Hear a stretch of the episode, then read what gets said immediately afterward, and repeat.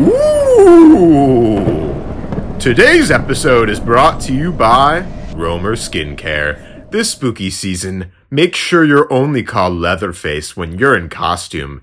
Take your skincare to the next level with Romer. Based out of Chicago, Romer has a work from home skincare line with just three simple steps and all clean ingredients. No need to try and source it from unwitting victims. Romer covers all your skin needs. Right now, Romer Skincare is offering our listeners 15% off and a gift with your first purchase by using the code LISTENER15. That's code LISTENER15 on their website, romerskincare.com. No stress, no clutter, no chainsaws, just happy skin and happy Halloween. Welcome back to All Alone with Something to Say. This is your host, Emma Newberry, coming at you live and voluntarily from a dark basement, very in the Halloween spirit. This week, we actually have a part two of a series that we didn't realize we were doing, but Noah and I decided that we hadn't quite gone deeply enough into the conspiracy theory of the nation state. So he will be gracing us with his presence again today as we break down the myth of the nation state, talk a bit more about the theory and the theorists behind that, and then, of course, how it applies to athletics and impacts all forms of protest in today's political climate.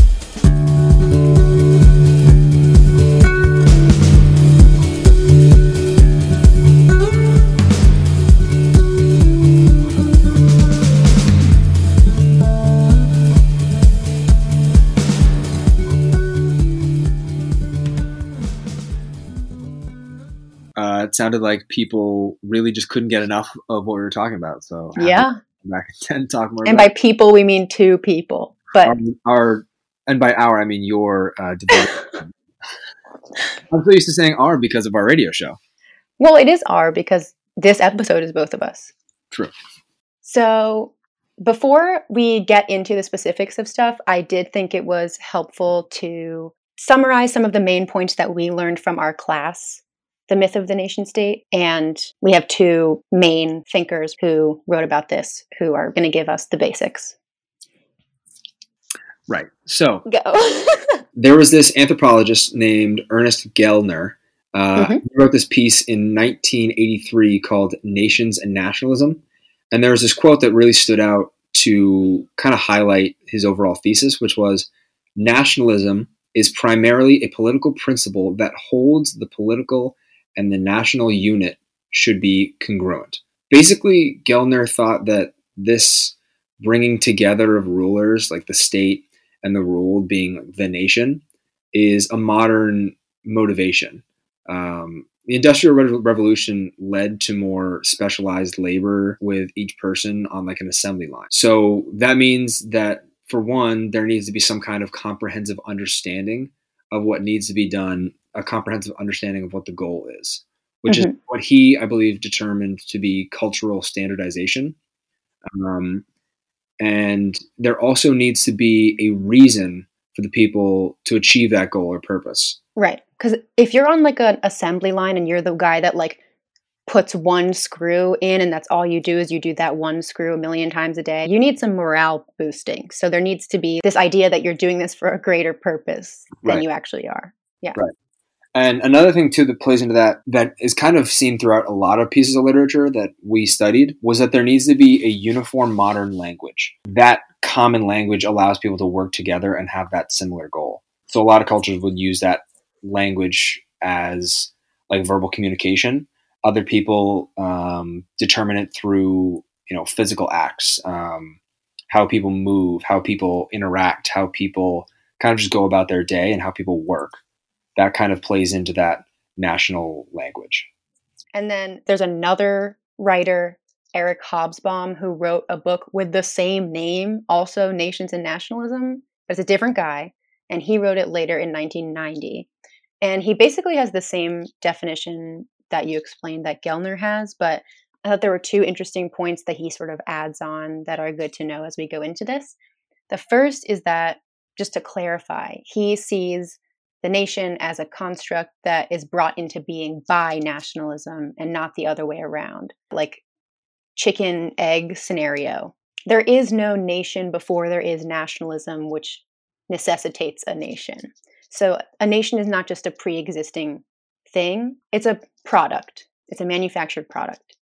The second thing is that he believes that nationalism is constructed from above, aka by the state, but it needs to be studied from below by us because, quote, this is where it takes root and it is most powerful and volatile. It was Philip Abrams that talked a lot about kind of the construction of the state and how mm-hmm. we are able to like like you said study but also think of the state so in order to talk about the state or the state ideology we must first acknowledge that there is a state so like we must first acknowledge that there is this governing body that rules us but at the same time the state idea and the state system are two separate ideas that play into the entity that is the state so like right. the state idea is something that isn't actually physical. The state idea is the idea that there is a state that rules over us, dominates us, influences our political ideologies.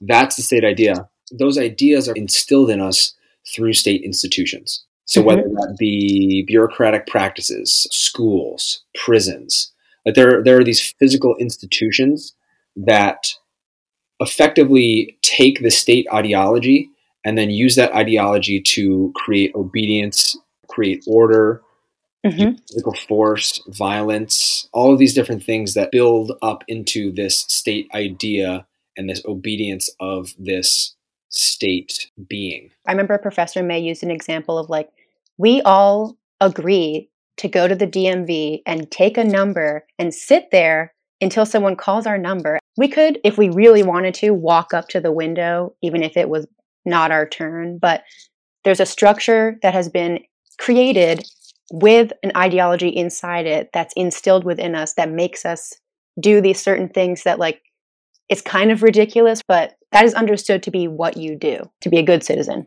Yeah. Exactly. I'm sure that you want to talk a little bit about your favorite thing, the panopticon. Would you care to give our audience a little taste of what that is? Yes. I think it's just the saying the word panopticon was like kind of fun for me even though it's like not a very fun concept at all, it's more just like it was a fun. It's kind of a terrifying, yeah. It, it is terrifying, um, and I say that with like a smile on my face just because because we're uncomfy, but yeah. it's okay. It's okay to be uncomfortable. so the panopticon, it was an idea that was really talked mostly about by an English philosopher, um, Jeremy Bentham, I believe it was. Yeah, he's um, one that came up with it. Yeah, so he came up with the concept, but it's a concept that actually is used. The idea is that there is this one central tower that can see into every prison cell. Um, it's essentially, you know, a lighthouse-looking tower in the center of a circular prison. It's in the center of the courtyard, and the windows were would be tinted, or you wouldn't be able to see inside of the central tower. But the concept is is that there is someone in that tower that is watching you, and something that Bentham really talked about a lot was that behaviors change when you're being surveyed. Be- behaviors change when you think you're being surveyed.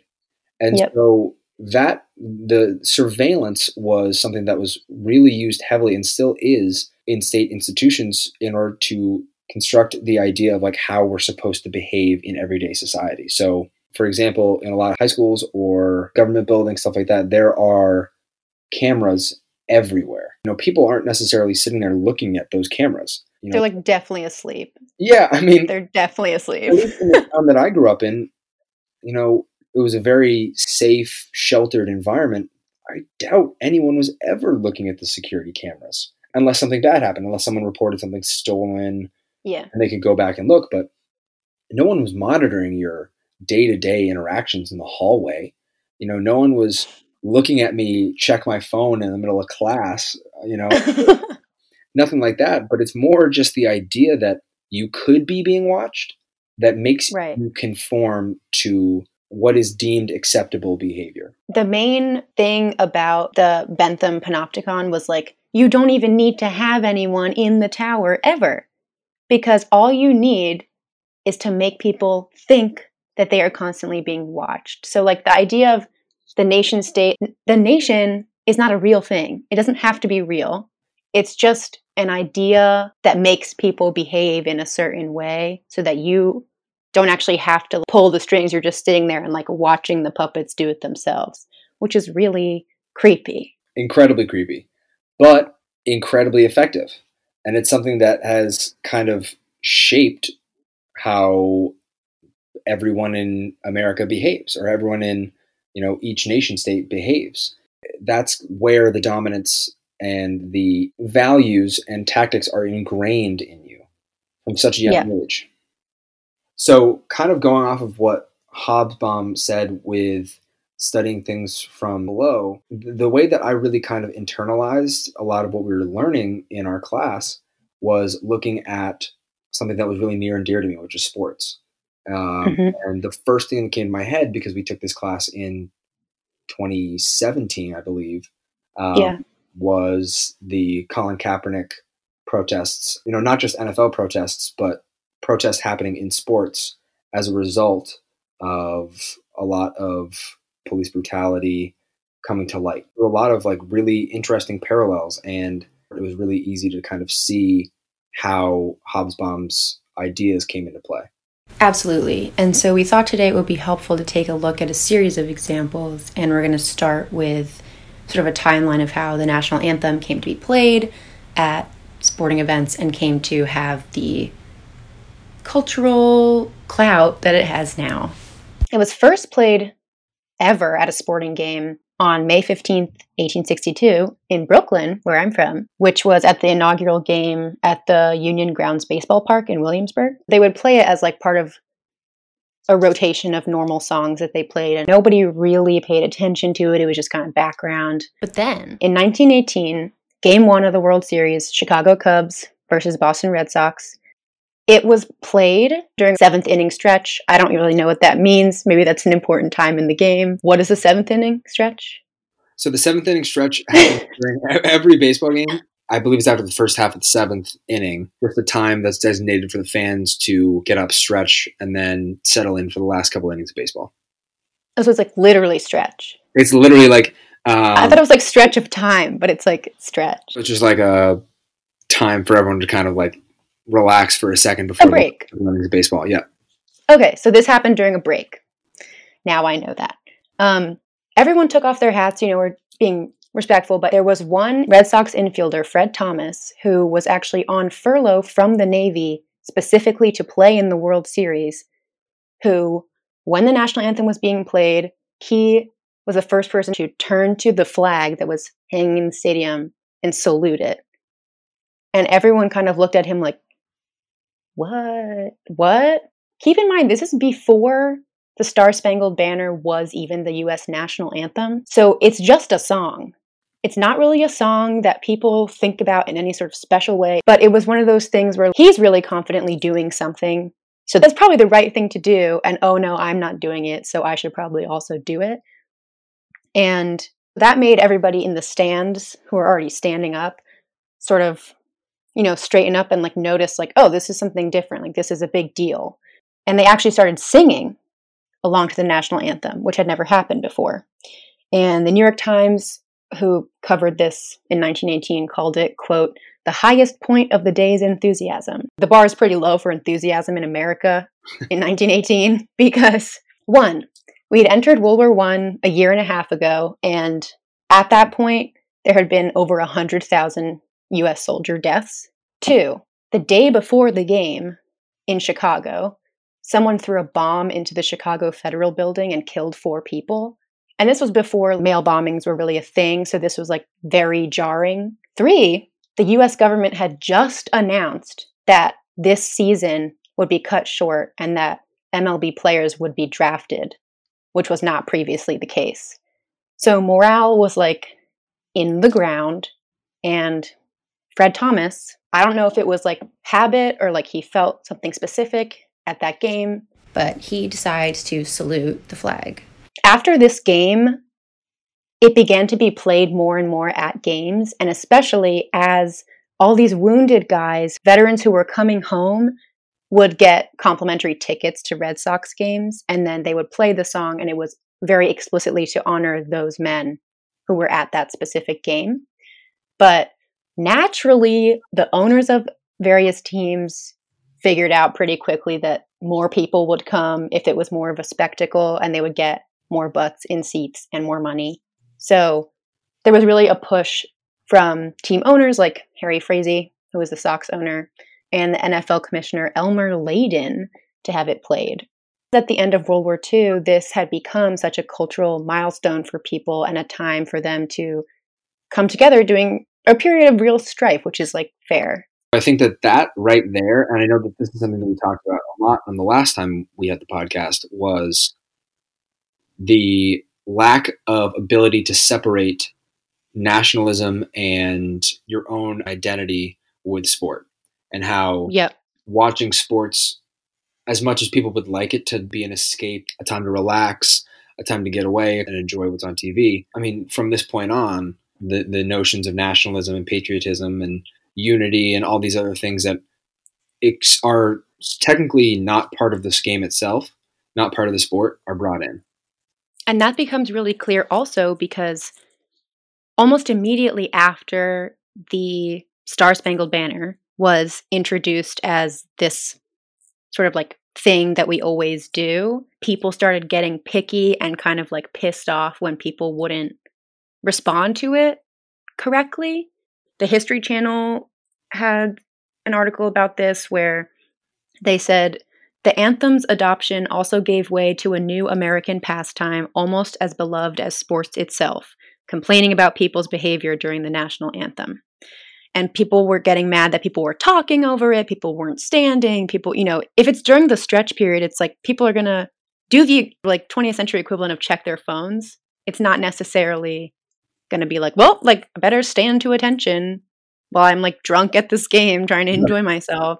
Right. Um and it got so bad that in 54 the Baltimore Orioles manager Arthur Ehlers, was just like I don't want to do this anymore. This is distracting. It's not a good idea. Like, there's no purpose. And there was so much public pressure that he had to reinstate it a month later because people were so mad that they mm-hmm. had taken it out because it was seen as this affront to like the nation. So that's when you really see it starting to become like this oh wow okay like the people are really taking this seriously mm-hmm.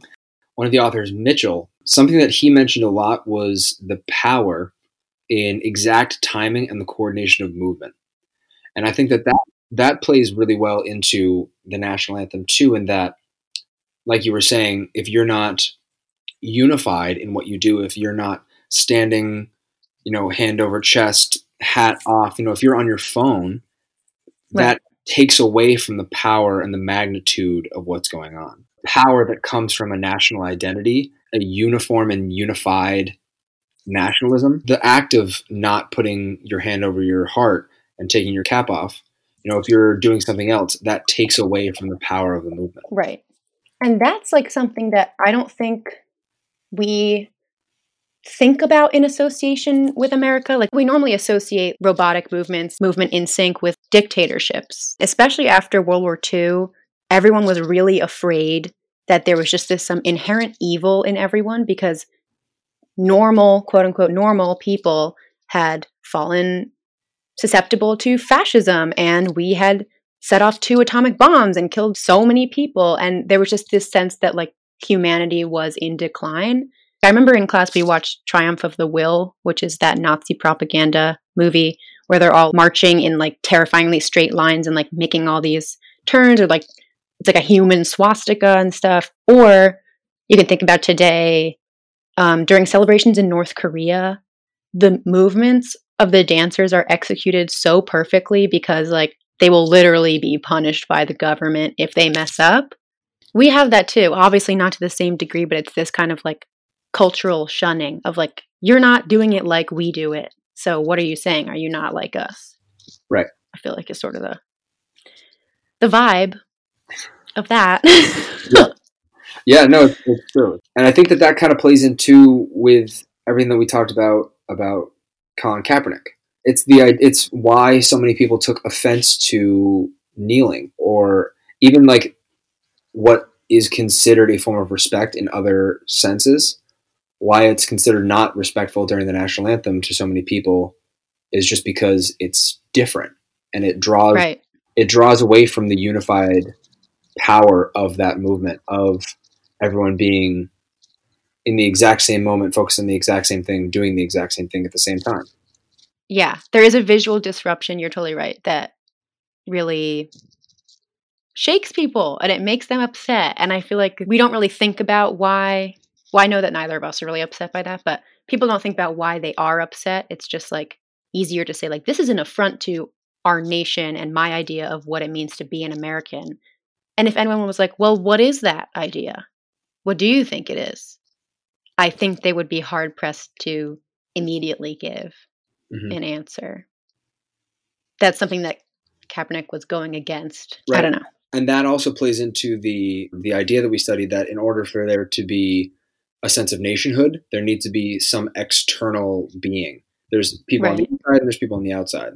And doing that that protest or um, not reacting the exact same way that's the rec- that's in turn the recognition of an exterior of someone that's Yeah, part of point. the inside of your national bubble. Right. And in some ways, that threatens the national bubble, but it's also what keeps it going because exactly you have to be reminded that, like, oh, there is someone who's not like us, like Kaepernick. He was trying to make a statement, but he's not like the face of dissidents in America. and that's why it became such an issue for some people because there is someone who this figure in American sports which I mean football is the sport in America. It's the most watched sport in America. I mean it's the most popular Best. Well no, I'm not going to say but well, it's the most popular sport in America. And the idea that someone who you believed was inside of your group would consider themselves outsiders both strengthens and weakens in some weird concept the Yep. idea of like the nation state.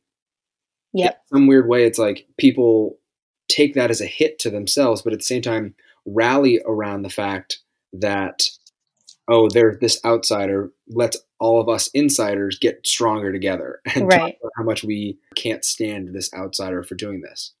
exactly. And that's kind of where we see such a division today because people who are able to separate what Colin Kaepernick was doing from an act of nationalism to drawing attention to what it actually is, which is a stance against police brutality.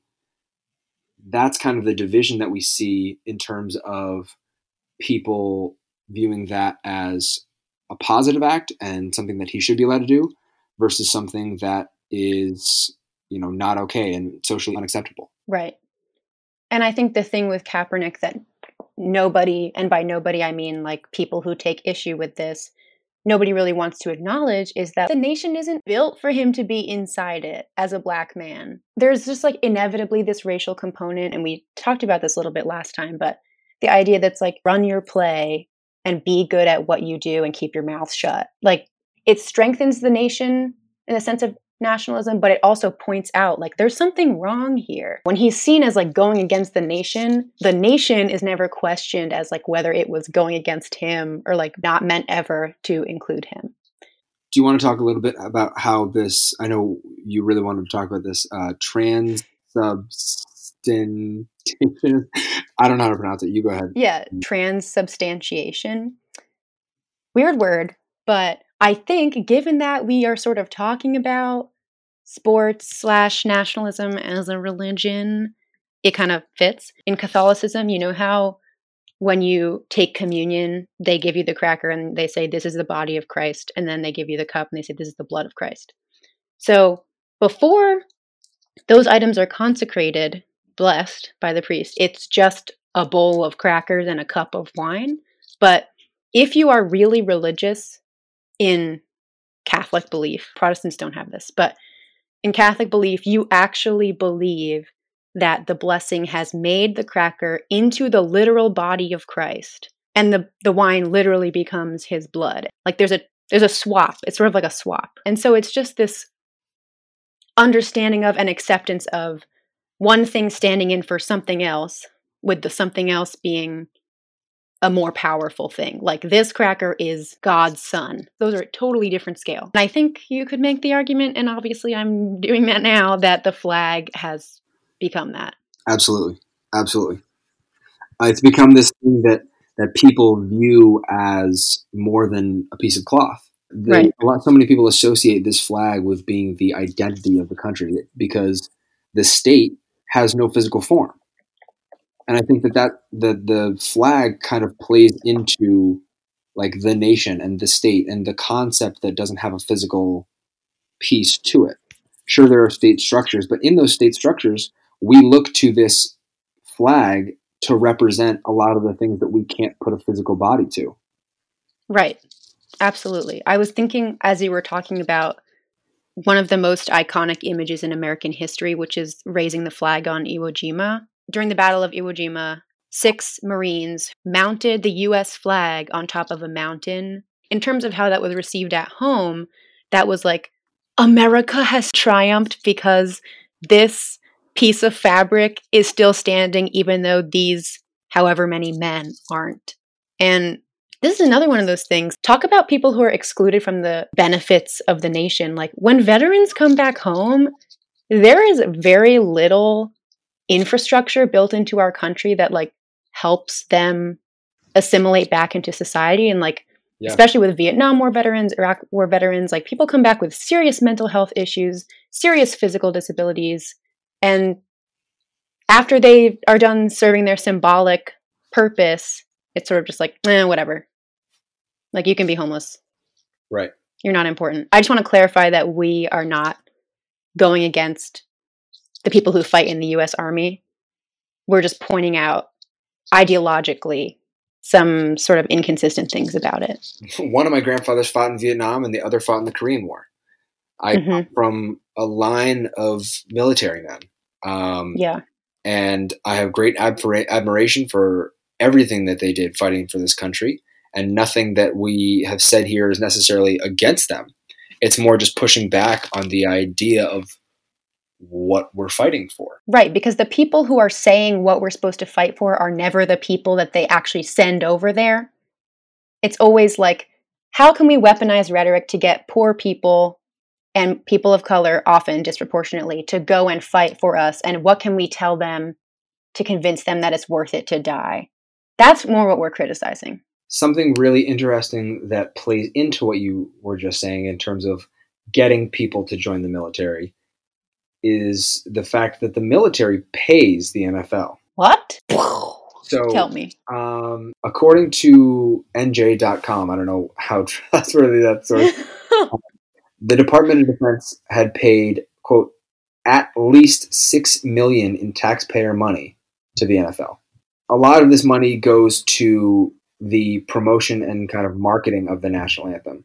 The breakdown isn't necessarily made entirely public, but every year the NFL celebrates Salute to Service, and they have Blue Angels fly over sporting events. And I think that this adds a level of power in some sense. I was going to say sliminess, but yeah. I know, yeah, slimy could be a word that's that's used, but You use your word. I just. it's essentially it's marketing. The national anthem and the soldiers and seeing soldiers' family members and the players interacting with the soldiers and how much respect that the players have for the soldiers. The flyovers, you know, all these things that are shown to really magnify the benefits of the military Yep. domestically are highlighted. I will say, because I want this podcast to be accurate, that there was a congressional investigation into what they call paid patriotism, which I think is a really interesting phrase, right before the Kaepernick protest. So they actually stopped. They don't do it anymore, but they did it for a really long time. And that was really recent that they stopped. Got it. So your point still holds. I just don't want us to be lying, you know. Of course. I don't think it, it's fair for us to one way or the other say that something is also really bad or not because it's people Yeah, that's true. Personal identities. And I think the more you learn about it, the more convoluted the sense of nationalism or like this state gets in your head and you kind of question more things. Right. And I've been saying this a lot recently because I always end up having these kind of conversations with my friend Emily. She has often said, um, if you love something, you should be even more open to thinking about it critically, which is not the same thing as criticizing it. It's just you take it seriously enough to interrogate why you think the way you do, which is what we're doing too. I mean, I didn't think about any of this before we took our class, and then our brains exploded like tiny grapes and it was crazy. our our professor performed grape surgery on our brain. Thank you, Professor May, for the great grape surgery. Yes. Just to touch on the flag a little bit more, um, I went on the U.S. Department of Veteran Affairs website, and I remembered this because my grandfather served in World War II. So when he died, we got a burial flag, and the application to qualify for a burial flag is like the tiniest font ever, really hard to read, requires so much information. I was like, this is the SAT. It was so much given like everything that that person has sacrificed and if they've passed away, like come on, just like give them the flag. But like you were talking about, that's the kind of system instills in you like this is important enough that you have to fill out this many forms and send it into the gaping maw of American bureaucracy, probably never to be seen again, and stamped by someone who like hates their life. But anyway, I also thought it was interesting the most frequently asked questions, like some of them are just like people are worried about this, like can a burial flag be replaced? How should the burial flag be displayed? What if more than one family member wants a flag? Who can complete the flag application? If we were given a quote defective flag, what do we do? You can't just throw it out. You have to mail it back to the Department of Veteran Affairs, and they will send you a new one. But you can't dispose of it.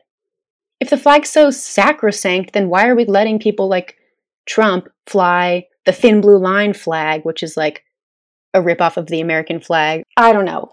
The rules seem to only cut one way.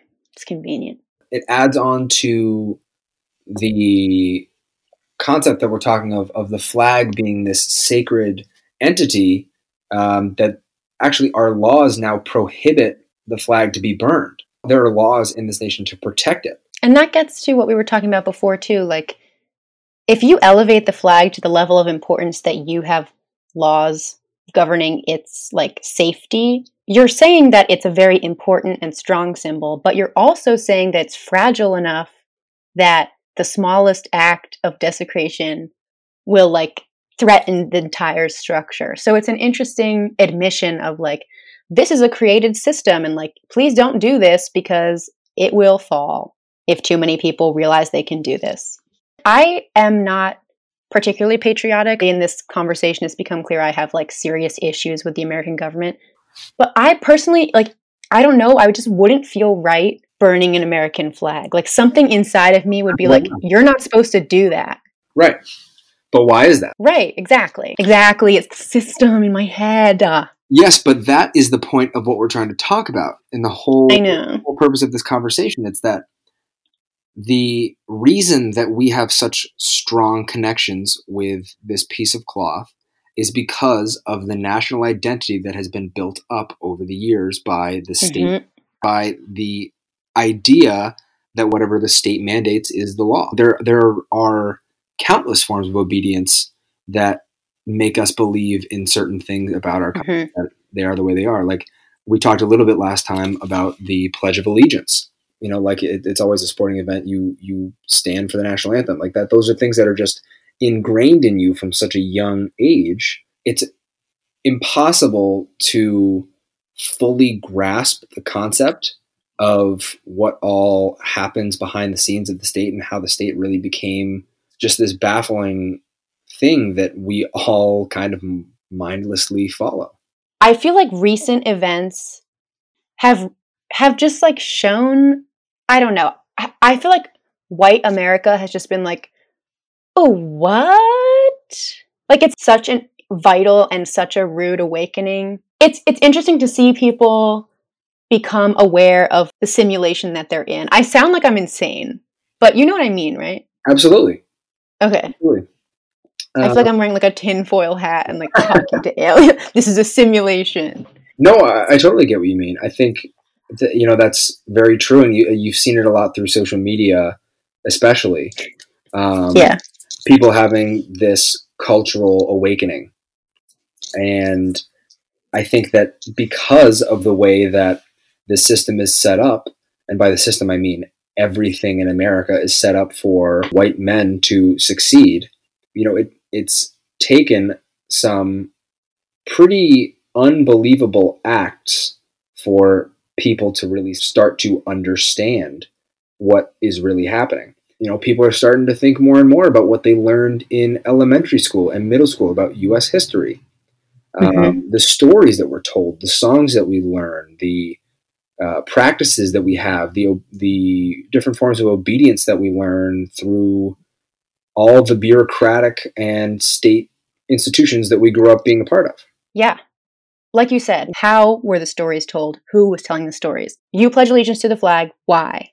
What is the flag? What does that mean? If the police protect and serve, who are they really protecting and serving? It's not a one size fits all situation.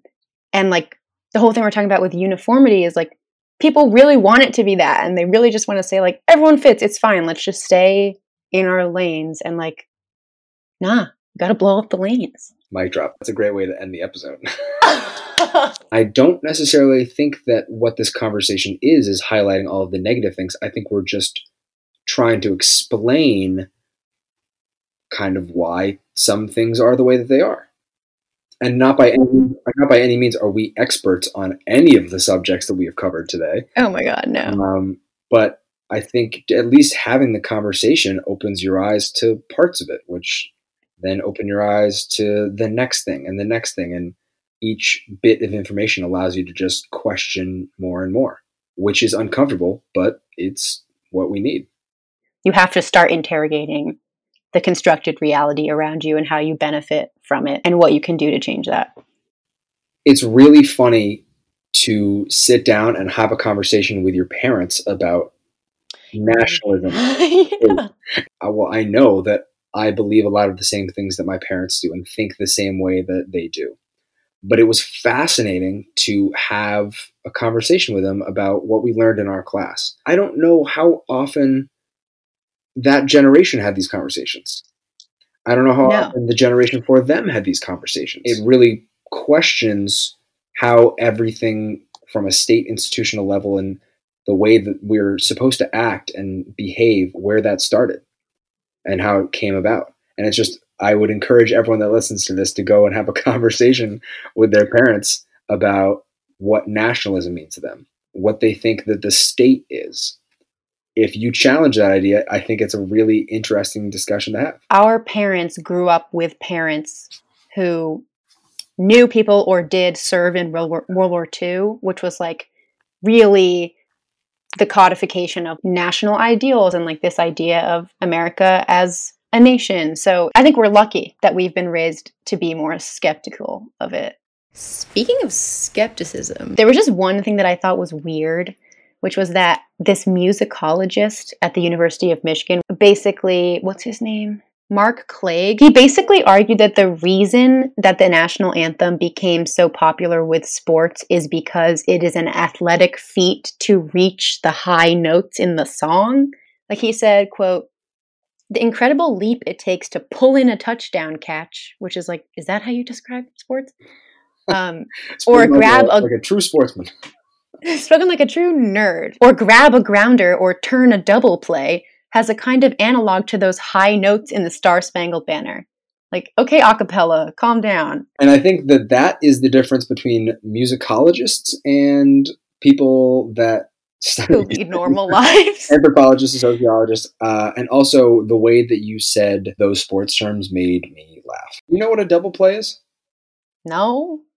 I literally asked you what the seventh inning was. Like, I don't know. I think you're no. So double play is also a baseball time. You're just struggling with baseball. Touchdown, I know. Yep, and grounder, I know. A grounder is also baseball. Yes, I know that though. You know what a grand slam is? Yes, I do. Isn't it when um they hit a home run and then like everybody gets to go all the way around who were on bases? Yes. Yes. I would really love for you to one time throw a ball at me and I try to catch it. I feel like that'd be great PR for this. I think that that would be that would actually be hilarious if that was like the clip for our second and most likely final conversation on sports. watch Emma catch this ball. I feel like I feel good about this.